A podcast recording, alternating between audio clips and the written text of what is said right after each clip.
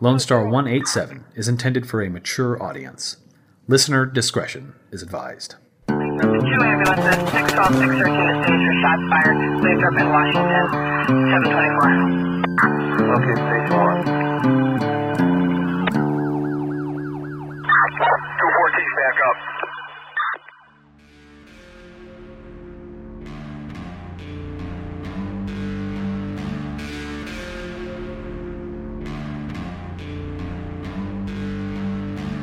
Case File 15 Greg Fleniken.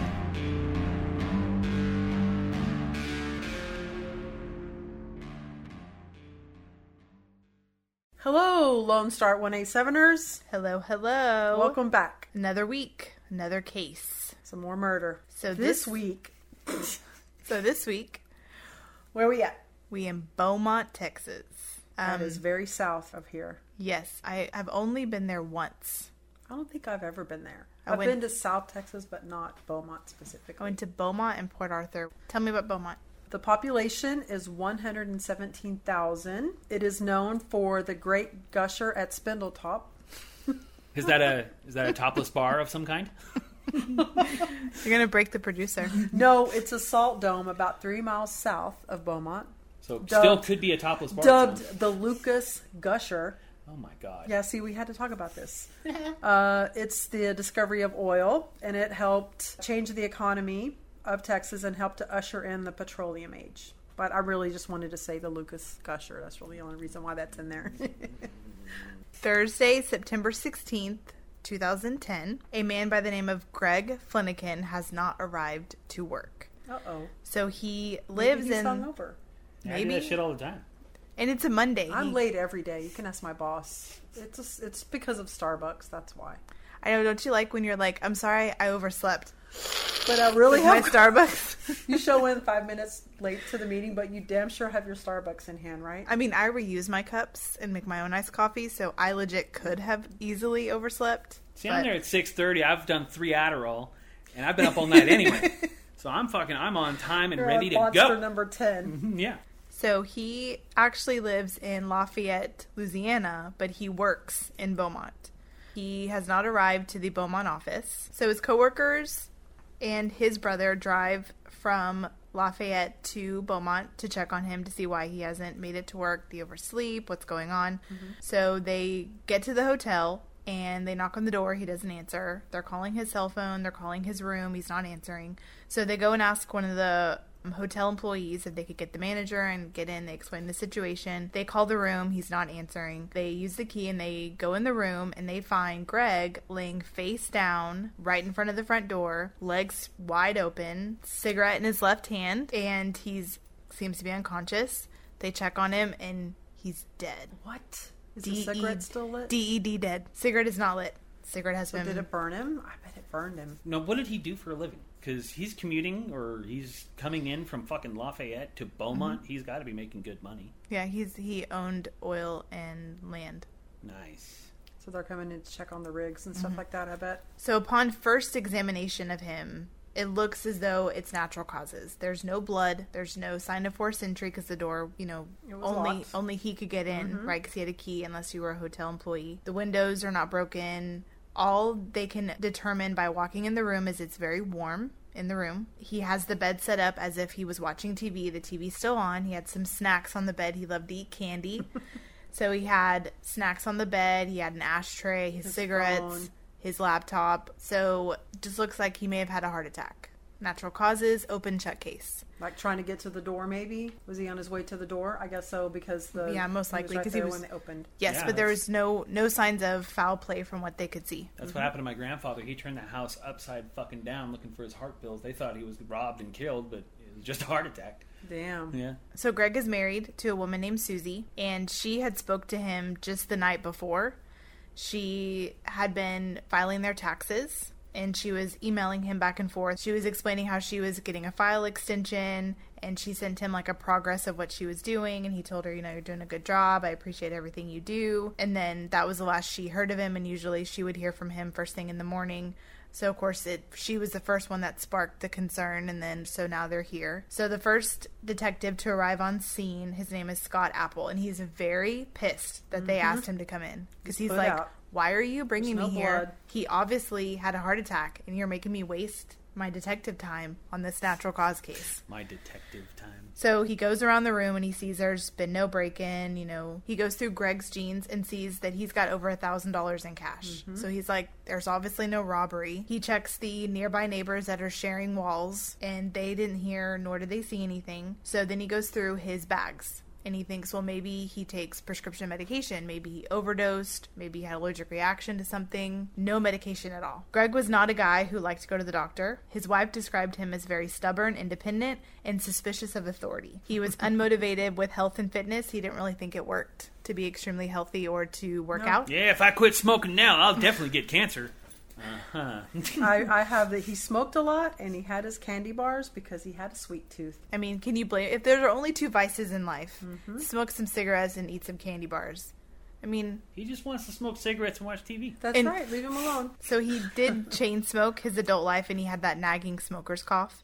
But he didn't drink alcohol and he Susie, his wife, stated he didn't overeat. So if he did eat something he liked, he ate a moderate amount. He didn't overindulge.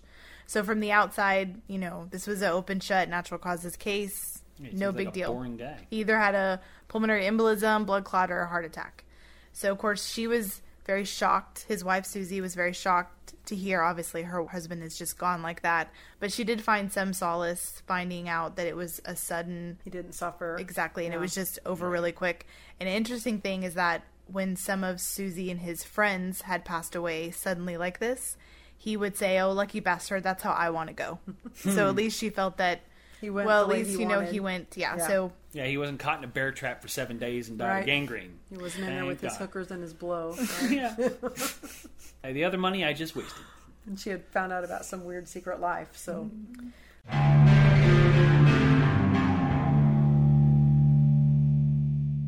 So, if everybody's wondering why we're covering this, I'm about to explain. okay, good. How did this story come about? So, photographs in the body are taken to Dr. Tommy Brown. He's the ME that does the autopsy on him just to mm-hmm. ensure that this was Yep. natural causes mm-hmm. Because it's a very interesting situation. Upon inspecting the body inside and out, he finds some interesting information. So, from the outside, like I said, there was no blood, there was nothing nothing big on the outside No, to we show. even have a picture of the bed, and it's like typical hotel white comforter, white pillows, and it's completely clean besides the stuff that he left on there, but there are no stains or anything whatsoever. So the only mark, which I had said before, there was a little wet area near his scrotal area, which is normal because after people pass away, they void and they empty all their bowels. So to see a, some of a wet spot wasn't uncommon. However, he had a half inch laceration to his scrotum, which was mm. Weird. very weird. That's weird. And he had a one inch abrasion on his left cheek, which is where it seemed when he had fallen, if he did That's have a what he heart did. attack, that he fell on his left cheek and kind of slid. So there was like a one inch abrasion there where he had like a carpet burn. Mm-hmm. So then he has this half inch laceration of his scrotum. The scrotal sac itself was swollen and discolored, and around the laceration was a small amount of fluid. It wasn't blood, it was just fluid Was it urine? or it could have been urine it could have been any kind of uh, free fluid in the scrotum itself since it was had a laceration on it Scrotums have free fluid. free free floating fluid Okay. I learned something today. and he had some bruising throughout the groin area all the way across to his right hip Wow. Okay, that's unusual. so it looked as though something had hit him possibly And, And- the Johnson. in right in right in the goods. So from outside, Dr. Brown's thinking, you know, something isn't right here. Maybe he something fell on him, or maybe when he fell, this happened. Maybe he fell on something. So when he opened him up, he found a surprising amount of blood and extensive internal damage. There was a small amount of part, partly digestive food, which was Popcorn. strewn through his intestines. so it wasn't like it was just in his stomach. It was out in the open. He had small lacerations on his intestines, on his stomach, his liver, and he had two broken ribs. And lastly, he had a hole in the right atrium of his heart. Hmm. Now, if he had a heart attack, none of that would have been present. So Makes There you was also a laceration to the liver. Did you say that too? yes. Yep. Okay. And upon looking at it, Dr. Brown determines that these injuries are consistent with severe trauma. He either was beaten to death or he was crushed by something very heavy. Yeah, because there wasn't any other. The outside of his body didn't indicate a severe beating, though. No. So that didn't. That wouldn't jive with. No. Yeah. So the wound on his genitals could have been from maybe a hard kick, like a hard Yeah. kick to the nuts, mm-hmm. and it kind of radiated up, and possibly a blow to the chest that was so severe that it caused the lethal damage, and he could have bled out in 30 seconds But or then, less. how would that jack with your intestines, though? Even would have had to get hit- continuously been beaten post mortem, which is why he and just have. everywhere, not just in the chest. You'd have to beat the entire torso for that to happen, wouldn't you? Yeah. Yeah. So Dr. Brown rules the manner of death homicide. So now Detective Apple is a, now he's like, all right, all right, fair why enough, you fair me." enough. Yeah, I, I get it. Dr. Brown calls Detective Apple and Mm-hmm. he says, the man that you brought me from room 348 at the Elegante, he has suffered some kind of severe internal injuries that I've only seen in car crashes or someone found under a very heavy object that's fallen on them. Now, they don't really think it's murder because at this time in 2010, only 10 murders had happened that entire year in Beaumont. Oh wow. So if you think about that, I mean, the first- here in Dallas, it's like 10 a day, right? So That's they've had they 10 in a year. So they're like, there's no way this man was murdered. Like, what for what reason? It Mm-hmm. just doesn't happen here. So we have a 55 year old man found in a hotel room. Possible natural causes ends up being severe trauma. Nothing's taken from his room. No one's come in or out from what the security cameras have shown. So Detective Apple has zero leads. Yeah. What do you? I mean, what do you think? Like, what could possibly have happened to this man? He has no open wounds that would show a stabbing, Mm-hmm. or no significant bruising that would cause a beating, even And though there's nothing around inside. him showing that he fell. Because even if he had tripped on something and fell on something, he would have still been on that object when they found him. Exactly. Or yeah. it would have been obvious, like maybe a chair and the chair was falling Mm-hmm. over here, or and he has a partially smoked cigarette in a ha- in his left hand. So if he has the cigarette there, obviously whatever was happening, if he was struggling or being beaten, he wouldn't have been holding onto that cigarette. Right? I don't know. You've seen people talk with cigarettes in their mouth. But can you imagine like It's more trying to defend yourself? What I'm saying, it's more habitual yeah, than anything. So that's true, yeah. right? So six months go by, and Detective Apple has tried to rack his brain and look at every angle that could possibly have happened to Greg. Mm-hmm. He has physical evidence that just doesn't add up. Was he beaten somewhere else? And then placed there and just laid perfectly there. How did he get beaten so severely and without any damage to the torso? In the sense that he didn't have any bleeding in his stomach, mm-hmm. he didn't have any bruises or scratches. He has no defensive marks, and this man has so much to live for. You would think he would want not Yeah. want to die. How could this have happened if he was beaten without anyone hearing anything? No one saw anything go in or out. He had no enemies. So Detective Apple thinks maybe it's his wife. Maybe she hired a hitman. Unfortunately, that's how it goes. Yeah, because if the cases like husband didn't do it, the wife usually did it. Yeah. Right? Mm-hmm. So he goes and he starts digging in Susie's past. And he's like, I'm sure I'll find something. I'm sure that there's something there. So Susie met Greg when she was in her 20s. She was a singer in a rock band. what? Yeah. I didn't know that. And so they met at a show. She was very in love with him, even though she was considered a Southern belle and very pretty and stubborn by her friends. She very much loved rock music, and she was in this rock band. She married Greg, and they had a few children. And then, as they got older, they started growing apart, so they divorced. So time goes by. Did she stay in her band? I don't know. I'm gonna have to look up whatever her rock band. So was. time uh, they separate, they divorce, they don't talk for some time. One day she calls him out of the blue because she realizes that he's just the one for her, and he tells her, "I've been waiting for you to call this whole time." Aww. So then they get remarried, and at this time of his death, they'd been married for 15 years the second time. Wow. Right. So true love, right? Mm-hmm. So you hear that, and you're like, "What?" I mean, she she sought him out the second time, right? And yeah, I mean, waiting. yeah. Whenever he would stay at this Elegante hotel, he never went down to the bar they had. He never talked to anyone. He didn't socialize. He never spoke to women. He never brought women back to the hotel. He was not a drunk. He wasn't a cheater.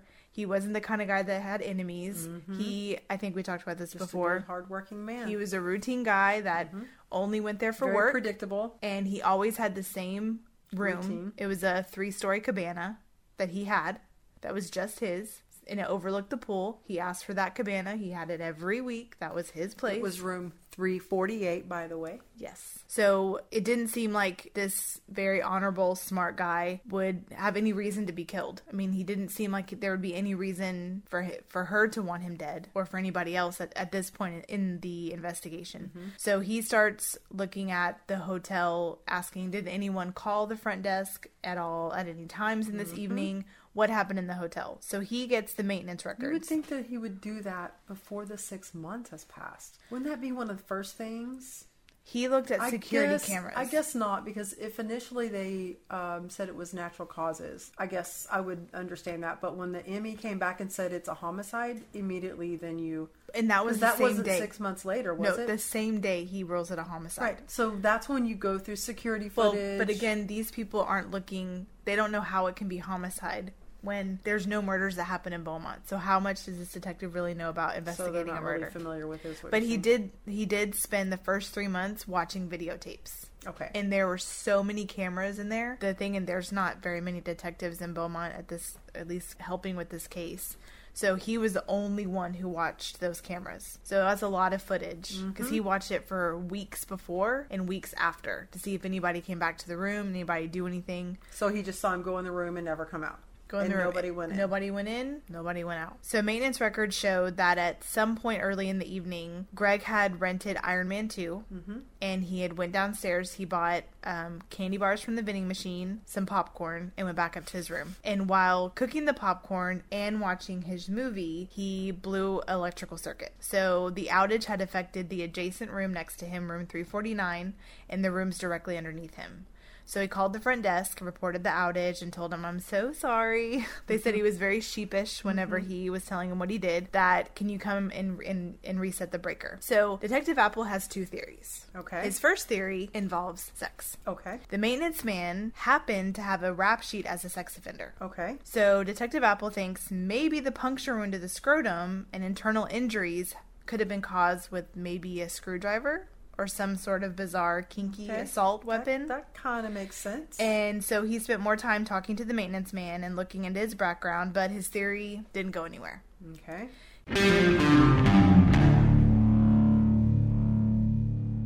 His second theory involved the group of electricians staying at the Elegante, a number of whom had been in the room next door. So there was a mm-hmm. union of electricians that were working some new construction, and they were staying in various rooms over the hotel. Because mm-hmm. obviously, with that many men working, they can't always stay together. Yeah. But there was three of them staying in the room right next door to him. Mm-hmm. So that was in room 349. They were also in town for an extended stay doing a job. At night they tended to it had been a custom that a lot of them would go to one of their rooms and they would drink and party and have a good time. So maybe one of them may have knocked on Greg's door and was drunk and got annoyed and exchanged words with him and maybe assaulted him in the hallway, uh, not in way of the camera because the way They would have seen that on. They would have seen him. They would have seen the other guy come to the door and him Right. answer it, though, right? Right. So and maybe beaten him and then returned to the room, but of course that that Yeah. theory did not pan out either. Um, and they said that they didn't know anything about Greg or about the death or anything. Fourteen days after Greg's death. When he does his first interviewing, he decides to wear a camera whenever he goes to interview these electricians, thinking, I might not get anything now, but later on, whenever I relevant. I watch it, maybe they maybe they say something I forget.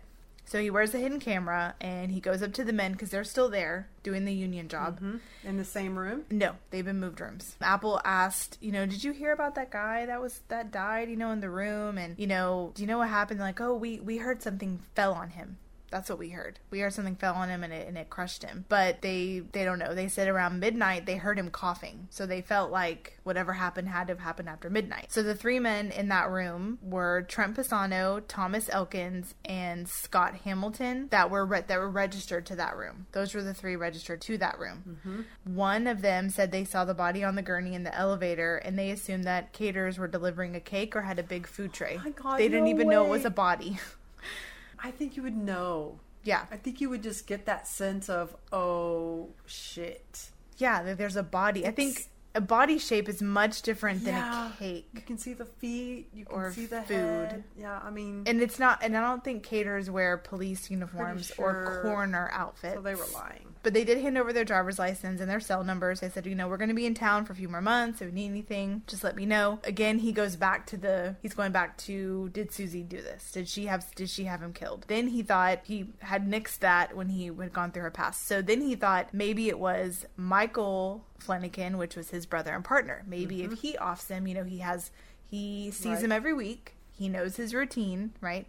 But he had no evidence. And absolutely no motive. and yeah, there's no record of him going into the room, right? They would have had footage of that as well. Right. Apple at this point is so worried that his death would become a cold case and Mm-hmm. it would end up in a sad box of evidence in the county courthouse and this case would never get solved because there's just no I mean, can you imagine I would be so frustrated. just with you know of the case now, like what would your what do you think happened? With just knowing just knowing this, like what could possibly have happened to this I man? I have no idea. I was when I was reading this, I was like, I can't wait to get to the end. Yeah, Not to be done, but just so I know what the hell what happened. happened. Yeah, right? I don't. Unless maybe he he ate something that didn't agree with him and it poisoned his system. I Maybe, mean, yeah, that's that's because I that's didn't read thing I can think about of that would mess up your insides without any additional trauma to the outside. That's that's a good theory, especially considering they didn't do a toxicology report.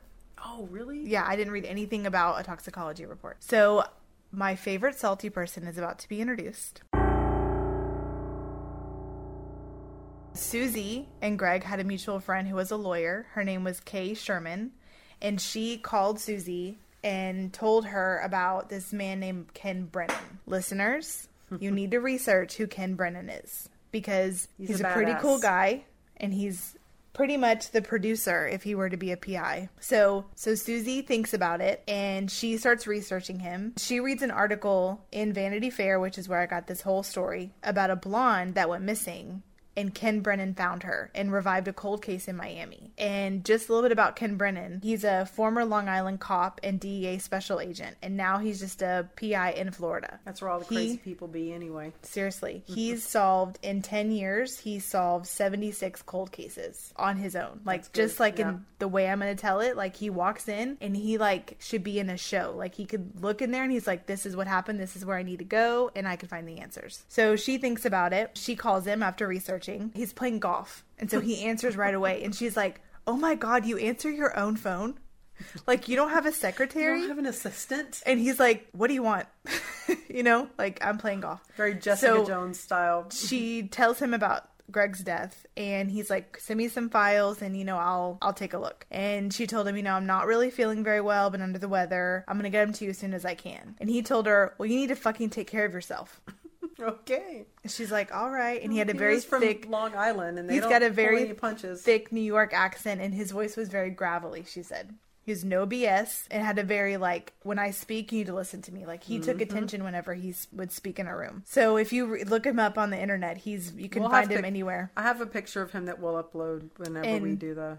And people reach out to him for unsolved murders and disappearances because he's just good at he has a very good intuition um, he only takes cases he finds intriguing and he doesn't like to give false He hope kind of reminds me of john, John walsh. Walsh. absolutely That's who he looks like. He's Yes. got salt and pepper hair. Very his uh, facial features look very much like John Walsh. i agree So yes yeah, so um Sorry. sin- that's okay if he starts reading a case and he's like look i'm gonna tell you right now i don't think i'm gonna be able to solve this i'll try but i'm not gonna give you any false hope he's not about that if he can do it he does it and if he can't he lets you know ahead of time the greg fleniken case appealed to him because of the mystery but Mm-hmm. also to him there were so many avenues to explore Right. even though he was excited about the potential of possibilities. what, what he could find. So since Detective Apple had been investigating this for so long, all the possibilities seemed old and boring, but to Ken Brennan they seemed fresh and potential, Yep. and he was a new pair of eyes that perhaps could be the best thing Mm-hmm. for the investigation because he could look at things that Detective Apple may have never Right. seen. He doesn't have any preconceived ideas or notions of what happened, so he's going in with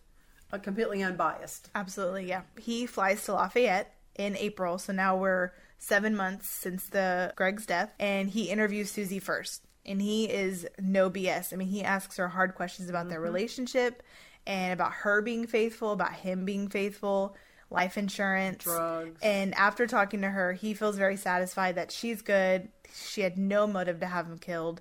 And he stated, Let me ask you one more thing. Was there anything about the crime scene that didn't seem right to you? And Susie told him she was surprised that the room was so hot when they got there the following morning because he liked the AC to be very low. Well, don't we all turn it down At night? super Yeah. cold in Yeah. a hotel anyway? Oh yeah, we do. Well, Yeah. everyone but mom. Mom doesn't like it. So so That Brennan odd. Yeah, so that's the one thing it that wasn't struck turned her. down; it was off. It was completely off. She didn't know if it was off. All she knew at was this point is that it was hot, and he couldn't and wouldn't sleep in those conditions. Mm-hmm. So that's the first thing that was off to her.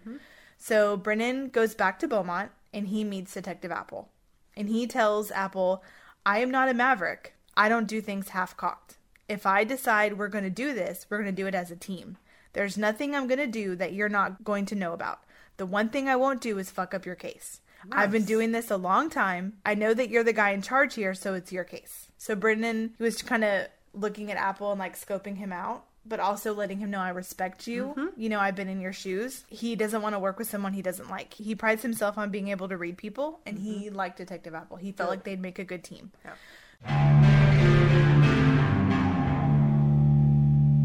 So, feeling that they had this good relationship going, the next morning, Detective Apple takes Brennan to the hotel room. You know how many times I wrote Brenna instead of Brennan? A lot. The next morning, Apple, Detective Apple takes Mr. Brennan to the hotel room and shows him the crime scene photos and the autopsy results, and reviewed what he had done over his the last 7 months mm-hmm. of investigation. So Brendan listened to him and said, "I think I know how this guy died. I think I know when he died, and I think I know who killed him, and I think I know how we're gonna catch him." And Apple's like, "Are you are you kidding me? Like you've been in here five minutes and now you know this?" yeah. And Brendan's like, hear me out. I just need to talk to, to Susie real quick. I need to ask her one question. So Brendan calls Susie, and you want to know what he asked her? What? Was he left or right handed? Okay. And Susie says he's right handed. And so Brendan asks, well, when he smoked, did he smoke with a cigarette in the left hand or the right? And she said he always smoked right handed. And So that she- means he was doing something because you said it was in his left hand. Right. So she So said, Are you sure? And she said, I'm positive. So Brendan hung up and he tells D- Detective Apple, Susie told him that Greg loved to keep the room cold. So this helped fix the time of death. And Brennan saw the air conditioner had shut down with everything else when the circuit breaker blew. So that time was known. So the hotel records show the repairman had left Greg alive and well around 8:30 p.m. So we know that around that time is whenever the maintenance worker came in and at least turned the circuit breaker back on and made sure everything was working, but the AC had not come back on at that time. Mm-hmm. So that kind of gives us the, the timeline of when he when, Was when he died, right? alive. So the movie resumed, and Greg did not turn the AC back on. He didn't think to turn it back on. And it must not have gotten hot yet before he Mm-hmm. passed away. So it would have taken some time for the room to grow warm enough to tell Yeah. him, hey, go turn that back on. And maybe he didn't know that it was that you had to manually turn it back on. Maybe he thought it would automatically come Kick back on. on. Yeah. So, and that's why the room was so warm. So Brennan stated in September, it's hot as fucking, and, and it's hot as fucking Beaumont. like him. The cigarette scratched the notion that Greg had been beaten somewhere else, perhaps even just out in the hall. I mean, this doesn't make sense that he would mm-hmm. carry that cigarette with him. A hallway scenario might explain why nothing was disturbed in the room, but the cigarette ruled it out completely. well, and everybody around would have heard it. yeah, Like if you're unless they're the ones that did it, right? Then they're going to say they didn't hear anything. no, but I mean, there are more people. You've got people across from you, people on the oh, other Oh, that's true, side. yeah. The people that did it might not might not say anything, but the other people around are going to. Right. And he said there's no way the attackers returning him safely and nicely to this rug would have placed a cigarette right perfectly in between his fingers. Just sprinkle some crack on him, guys. Let's get out of here. Also unlikely given the ruptured hole in his heart that Greg would have had time to return to the room after such a beating, calmly light a cigarette before kneeling to his death. I want one more cigarette. Yeah, there's just, Just one more cigarette. no there's just no way. I can tell you, it's, uh, maybe. and if Greg was right-handed, why was the cigarette in his left? And Brennan reviewed the room and felt Greg, like you said, had gotten up from the bed and headed towards the door, shifting the cigarette to his left hand could in order grab to the grab door. the door handle with his right. I mean, mom and dad used to smoke. I can even see her like moving it He- in this hand to do something else. He does the same thing. Yeah, Like even yeah. of all the scenarios Detective Apple considered, the electricians made the most sense. Since they were part of the blackout as well. Uh, The electricians may very well have been drunk and confronted Greg in the hallway like Detective Apple had thought. However, there was no proof of that. Mm-hmm. No proof on the cameras. They never spoke to him. It just didn't make sense. So Brennan asked Apple, Did you ever interview the men? Apple told him yes, they were very nice. So Brennan suggested, Well, if they have been drinking, they probably mentioned it to other friends that may not have been in that room. So they pay a visit to Dr. Brown the next day. He's the ME, mm-hmm. right? So Brennan wanted to understand the injuries a little bit better. So Dr. Brown suggested that the laceration on the scrotum could have been caused by a hard kick, especially if the assailant was wearing steel-toed boots, which the electricians next door do wear. Of course they do. Brendan requested Apple, Detective Apple, to start re-interviewing the men who had worked with the union the previous summer, because maybe they heard something down the line once they went mm-hmm. back home. Maybe something's changed. So Brendan went home. And he wanted to review the hotel surveillance videos, even though Detective Apple already had. He wanted his own time to look at them. And cameras just showed Greg coming in from work that evening. They showed several of the electricians making trips to their vehicles in the parking lot, but nothing suspicious. Mr. Brennan and Detective Apple in May went to see some of the coworkers who had not yet been interviewed. So now this is People that work with the electricians that were in the room. This is now nine months, Okay. eight, eight months oh I since thought the you were murder. trying to talk about who it was. Okay. So at this point, the electricians had been gone from the work site for about seven months because it's been a little over eight months since the murder. So they've been away from this area for seven months. So none of their testimonies really showed anything. They were very vague.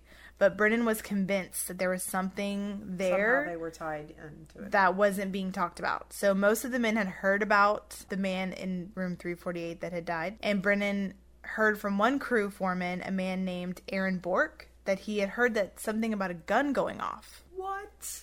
which is interesting. In a hotel room? Wouldn't everybody hear that? You would think so. At least the people around the adjoining rooms, you would think. I mean, And- you think about it. When we're staying in Abilene at the Hampton, we can hear the kids upstairs running around. If a gun goes off, we're going to hear it. Mm-hmm. Absolutely, Even if it's yeah. upstairs. Detective Apple tells Brennan, yeah, no, that's not this case. That's not the same case. This was the one where a man got in a fight at the Elegante Hotel, and Bork had heard nothing about the fight. So when they left Bork's house, Brennan said, you know, we need to go back to the hotel. I just have a feeling we need to go back There's there. something We there need to we're missing." re-examine something. Yeah. And Detective Apple's like, why? We've been there a million times. You've looked at pictures. What more could you look for? And he's like, uh, we're looking for a bullet because I believe that the gun has something to do with it. So Apple and Brennan, they go back to the hotel and they start inspecting the floor because the room has not. I mean, it's still crime I'm scene. sure it's closed off. So they're looking at they're looking in the floor, the furniture, the walls, everything. Just about whenever Brennan's about to be like, "Well, I, I give up. There must not be a gun." He saw an indentation in the wall along the side of the where the door closes that led to the adjoining room. The indentation was a repair job, and it appeared to be right where the handle of the door would hit a wall in a typical hotel room, like Mm-hmm. where that like bumper is. But when he swung the door open, the knob and the dent didn't didn't match. So that didn't make sense. So the doorknob touched the wall slightly to the right. So it didn't make sense where the indentation was versus yeah, the it doorknob. match up. Yep. So Brendan wanted to see the other side of the wall, which is room 349. So mm-hmm. they requested access to the room, and Brennan went to the other room and he stood alongside the small, neat hole in the wall that had been patched with a light pink filler that turned out to be Toothpaste. toothpaste. Some bitches. So he measured its height against his hip, and then he walked to the room, 348, and measured the indentation, and they lined up perfectly. Of course they did. So a bullet had gone through that wall. So this small, neat hole in 349 marked its entry, and the lar- larger hole in 348 was its exit. So he was able to determine it wasn't coming from 348, it was going into 348. So CSI is called in, they excavated both holes, and they shined a laser through. The trajectory pointed straight up to the bed where Greg had been sitting, smoking, and eating candy and watching Iron Man 2. Mm-hmm. So this poor guy minding his was own shot. business. had no idea. Absolutely Looking no forward idea. to going to work the next day. Looking forward to going home the weekend. He's just enjoying his He's outrageous, watching his Iron right? Man and his popcorn and his. So as soon as they turn the laser on, Brendan Mm-hmm. says, "Motherfucker was shot." so Apple and Brennan bring the information to Dr. Brown, who is so frustrated, right? he does not want to be wrong. and they tell him you have to change your ruling to being shot because if you leave it the way it is now, we no we we can't catch anyone and we can't Mm-hmm. punish them for what they did. Because right now you have it listed as homicide by being kicked. You have to change it to homicide by shooting or manslaughter because right now Or gunshot wound. Just leave it at that. Yeah. we we can't we can't do anything with this. So he was like, no, the man wasn't shot. There was no blood. He wasn't shot. He refused to believe that. So Brendan's like, let's just get the body exhumed. We'll get the body exhumed. We'll prove it to you. Well, There's a problem with that. he was cremated. Damn it.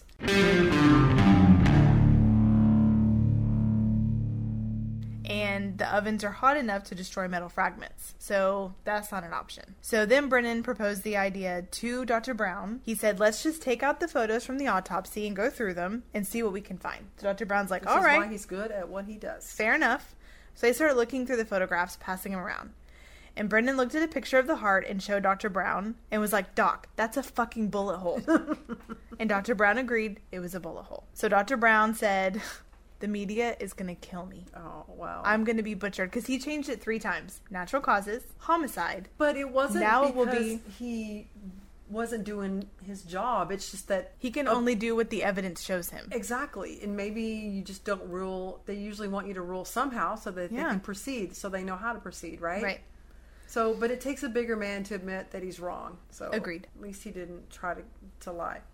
So he told him, "They're going to butcher me. They're going to Yeah, slaughter they're me." they're going to slaughter me. So there was two more men that were part of the electrician union mm-hmm. that had been gone that finally called the cops back. And one of them is Tim Steinmetz. He was called to meet with the cops and of course it had been some time and he and Lance Mueller had been home from their job from Beaumont. So they live in Wisconsin. So Brennan and Apple say, "Don't worry, you don't have to come here. We don't want you to have that extra expense. We'll come see you.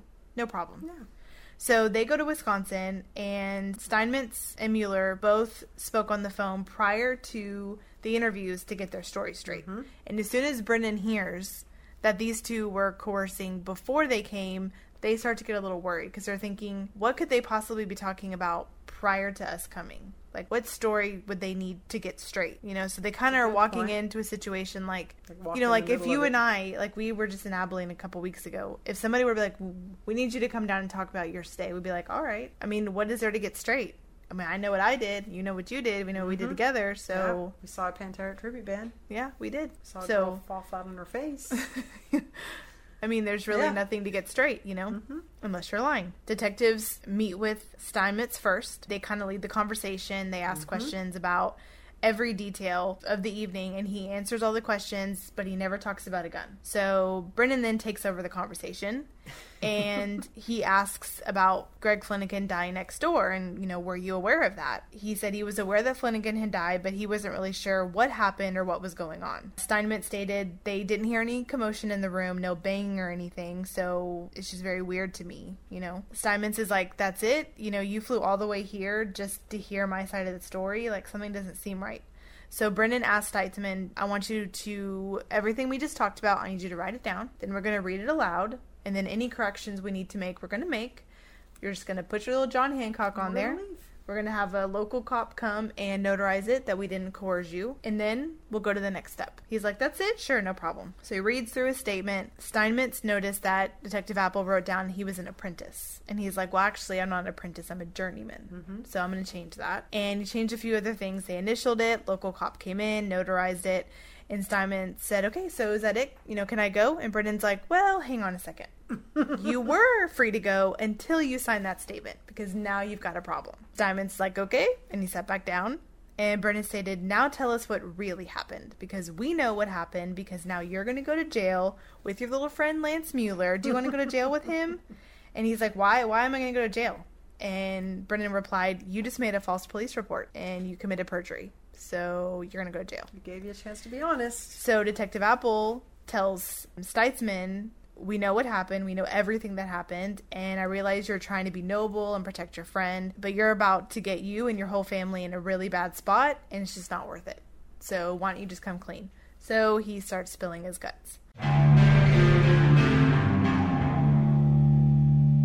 So the real story is Mueller, Pisano, and Steinmetz had all been drinking, and Mueller asked Pisano to go get a bottle of whiskey from his car and to bring up his 9mm Ruger. So when Pisano returned, Mueller took out the handgun. The others were kind of alarmed because he was playing with it and he'd been Mm-hmm. drinking. So he pointed it at Steinmetz, who dropped to the floor and started cussing at him and was like, "Why are you? Why are you pointing it at me? You know, like that's really scary." So he was pointing it at the foot of the bed and it went off. So Pisano thought for a second, "Oh my God, have I been hit? Have I been hit?" But he, but he wasn't.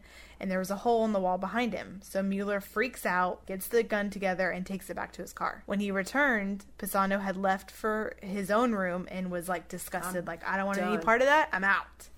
So Mueller and Steinmetz went down to the bar of the hotel, and Steinmetz stated they had not known for sure if anybody was staying in the room next door. But as they were going back up to the room, they heard someone coughing in there around midnight. So they thought, oh, someone's in there. They're fine. Nobody was hit. So But we don't know how long it had been from the time they went down to the bar until they came back up and heard him coughing. No. Okay. Well, we know that he must have been shot anywhere between 8:30 and 9, and that lines up with them. Then they go down to the bar and they don't come back up till midnight. So that's three or four And hours that's when they later. heard him coughing. and that's when they heard the cough. So, So, it's he been did suffer if he was laying in there for three hours shot, or they either said he was coughing or it was the wrong room. or they screwed their time up. Yeah. They heard they got scared and they went down to the bar to like try to regroup or whatever.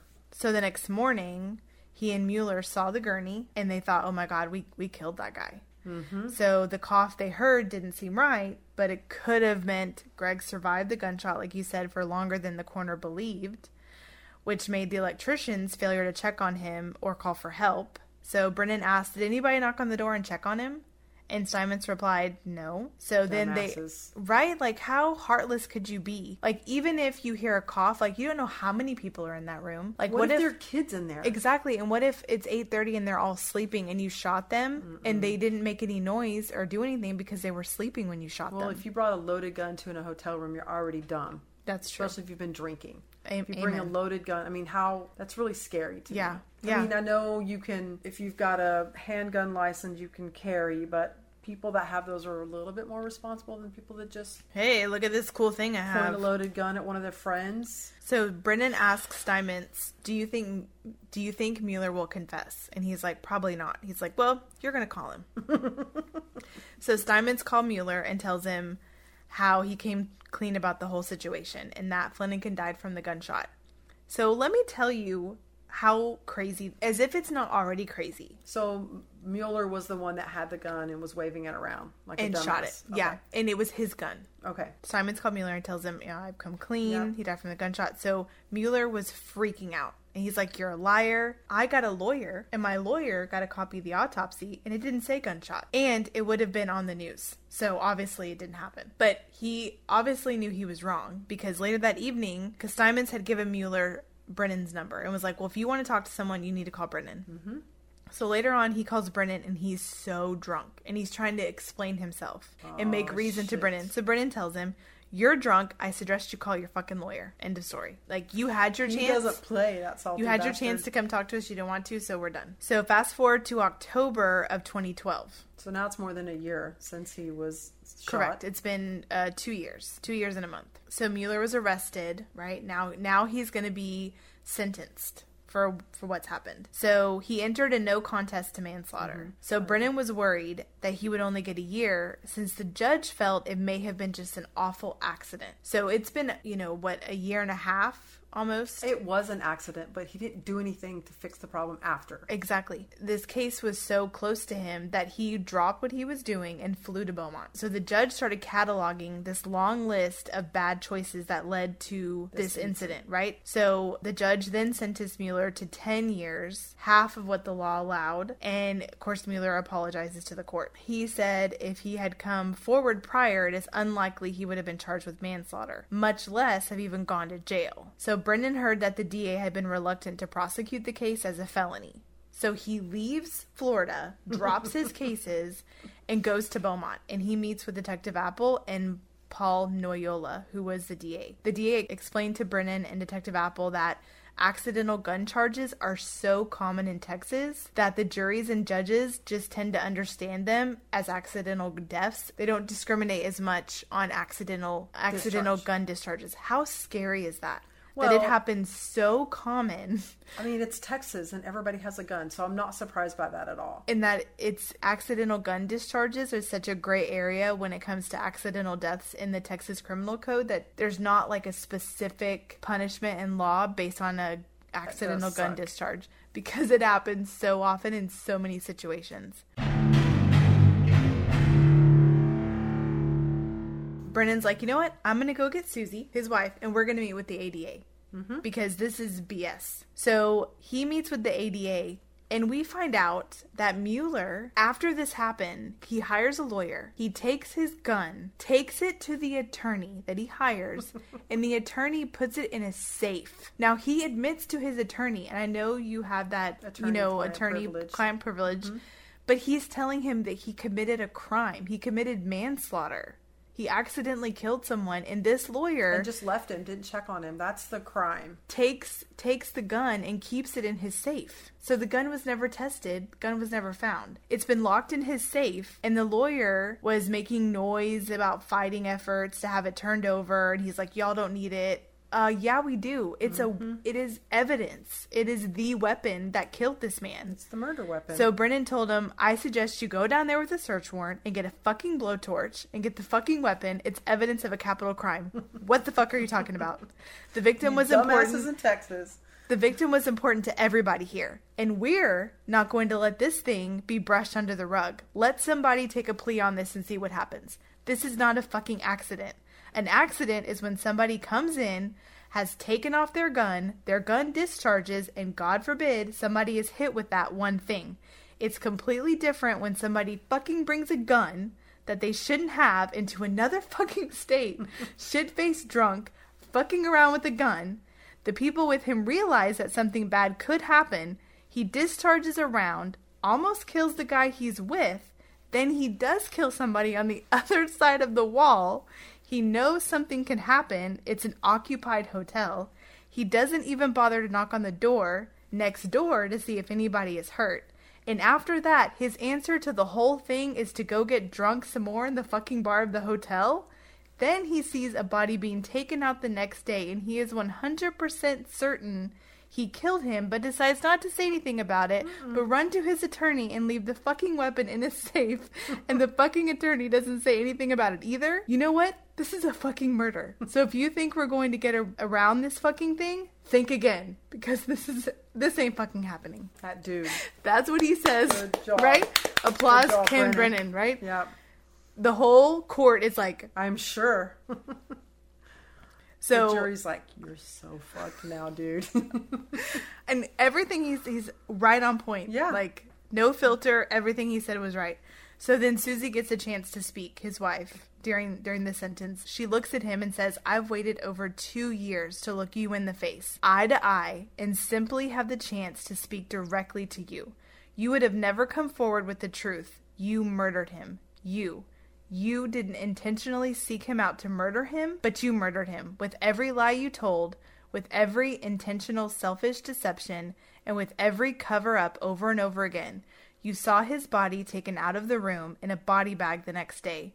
You knew you killed him. He meant nothing to you. You have met your match. I would have spent the rest of my life tracking you down, and I found you. You are Greg's murderer, and I brought you to justice. Hell, Well yes. said, Susie. Good job. Well said. So yeah, he gets he gets ten years. That's that's that's all he gets. But there was also documentation that while he was out on bond, that he uh, was arrested in Jackson County for his fourth drunken driving offense. They used that a lot when they argued against him, but so clearly drinking was a problem in his life. I I totally understand that it was an accident, but like Brennan put it so I perfectly, Think, I mean, I said that too, but after he said that, it wasn't like you said. He wasn't just moving it from one place to another. It went off. He was jacking around with it. Mm-hmm.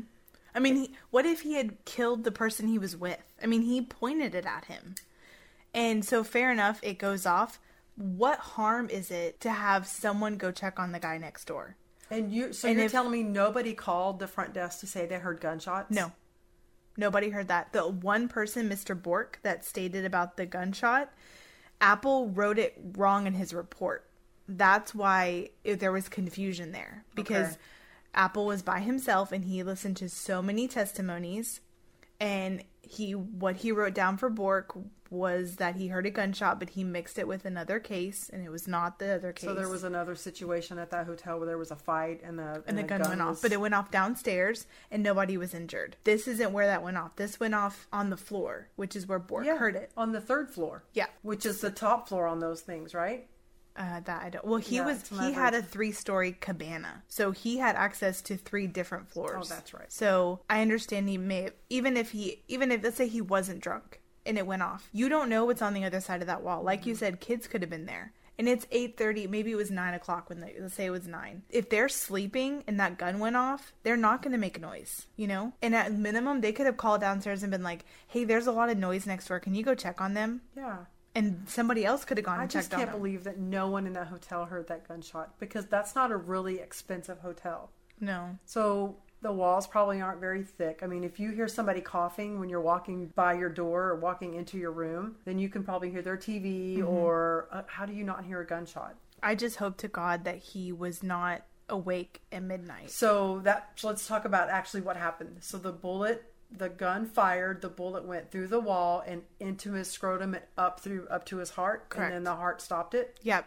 Mm-hmm. and it like ricocheted in his att- intestines. Yeah, I think it just tore him up from the rooter to the duder. And so that. so I guess when he got shot, that's when he got up. And was he on his yeah, way out? Like, I, what- I is think he was. think? I Yeah. think he. I think he was laying on the bed with like maybe his legs out, right? So that would make his bottom parallel to that right. wall. So his feet were facing the wall where the bullet came from. Correct. Yep. And I think it went. And I think, and if he's laying back, it's going to follow the path, which is going to be straight up. Mm-hmm. And he didn't have an exit wound. I think. I think the bullet stayed in his heart, and they don't dissect the heart No, when they do an heart's a really autopsy. they just muscle, weigh it. So it just trapped it probably. I think so. yeah. So the bullet was in his heart this whole time. And I think, I mean, I don't know. It's weird to me that he didn't have a bigger gash or hole. I think maybe the um, bullet may have just penetrated just that perfect spot Well- where the. I think the bullet was in the heart. So they found the hole, but he didn't cut the heart open. He just weighed the heart. You could cut yourself and not bleed very much in one spot. And I think he got hit. I don't think he knew what it was. Some bit, I think he just was. I mean, can you imagine the pain? And so he was like, "Oh God!" I think he got up and was like going towards the door, Mm-hmm. and he collapsed. It's awful. It's very, very sad. it's scary too. Yeah, and he had no idea what happened. I mean, he may have heard the gunshot, but he was watching a movie. Who knows how loud it was? I mean, it was loud en- enough that when they walked up to the room to wake him up to find out why he wasn't awake, they, could could hear hear the TV. So that's my point. How do you, if you can hear the TV Mm-hmm. standing at the door, how do you not hear the freaking gunshot? I don't know. believe there are people that heard it and maybe they just blew it off. That's what I'm thinking. Because there have been times call. I've heard something, I'm like, what was that? And then you try and like mimic it in your head again to try and figure out what it was that you heard. But the longer time goes by, the more warped that sound is in your head, and you're like, I don't know what that was, and you don't hear it again. So what do you do? You're like, I heard a noise. I don't. I can't describe it. It sounded like a gunshot. May have not been. I don't know. Yeah. Plus, if you hear a gunshot but you don't hear anybody freaking out, you You're gonna dismiss think it. that That's true. not a gunshot. You're You just going to set up and be like, wait, and if you don't hear it again, you don't hear any commotion, then you are going to go back to sleep. That's Mm-hmm. Yeah. true. Yeah. And that's sad, but that's it's true. It is, yeah. Man, that's Isn't it twisted? Like when I was reading it, I was like, how else could this guy Mm-hmm. die? Like it just doesn't make sense. Like he's just dead and there's nothing. So is uh, the piece of shit still in jail? well, he went to jail in 2012 and he'll be there till 2022. But he's he eligible in, in Beaumont or Huntsville? Where is he? in Jefferson County. Oh. And he but he's eligible for parole in 2019. well, at least we Which know is that this year. well, he's probably not drinking. Oh, he's eligible for parole this, this year, yeah. But that he has been charged with a felony, so he should never own a fire we- fire weapon. Never buy a fire weapon when you're. He's not allowed to have a fire weapon. he's not allowed to have a firearm, and most likely with all of the drunken episodes he's had, he probably has to go to AA. It's probably Well, I going to mean, be a he's, he's dried out while he's in prison unless he's drinking. Toilet wine. Yeah, drinking the hooch. so that's, that's, that's that was a good one. that was a good, one. story. Yeah. Yep. So I hope all of y'all enjoy Hope it. you enjoy it. so we thank everyone for for listening. Yes, as always. thank you so much for your support. Send If you- If you sent me your address, I'm going to send you some stickers. Everybody, please put the sticker on your car. Yep. or, Or somewhere wherever you people want. see it. We are finding random places to put them so people Mm-hmm. will join in and listen. Yes, we appreciate it. So, And send us your story suggestions if you Yeah, have we- some. so rest in peace, Greg Fleniken. Yes. Until next week, bye y'all. Bye, y'all. Love you.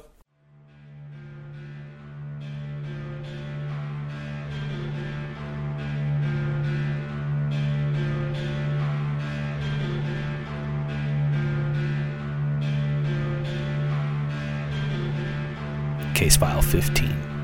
Greg Fleniken. Closed.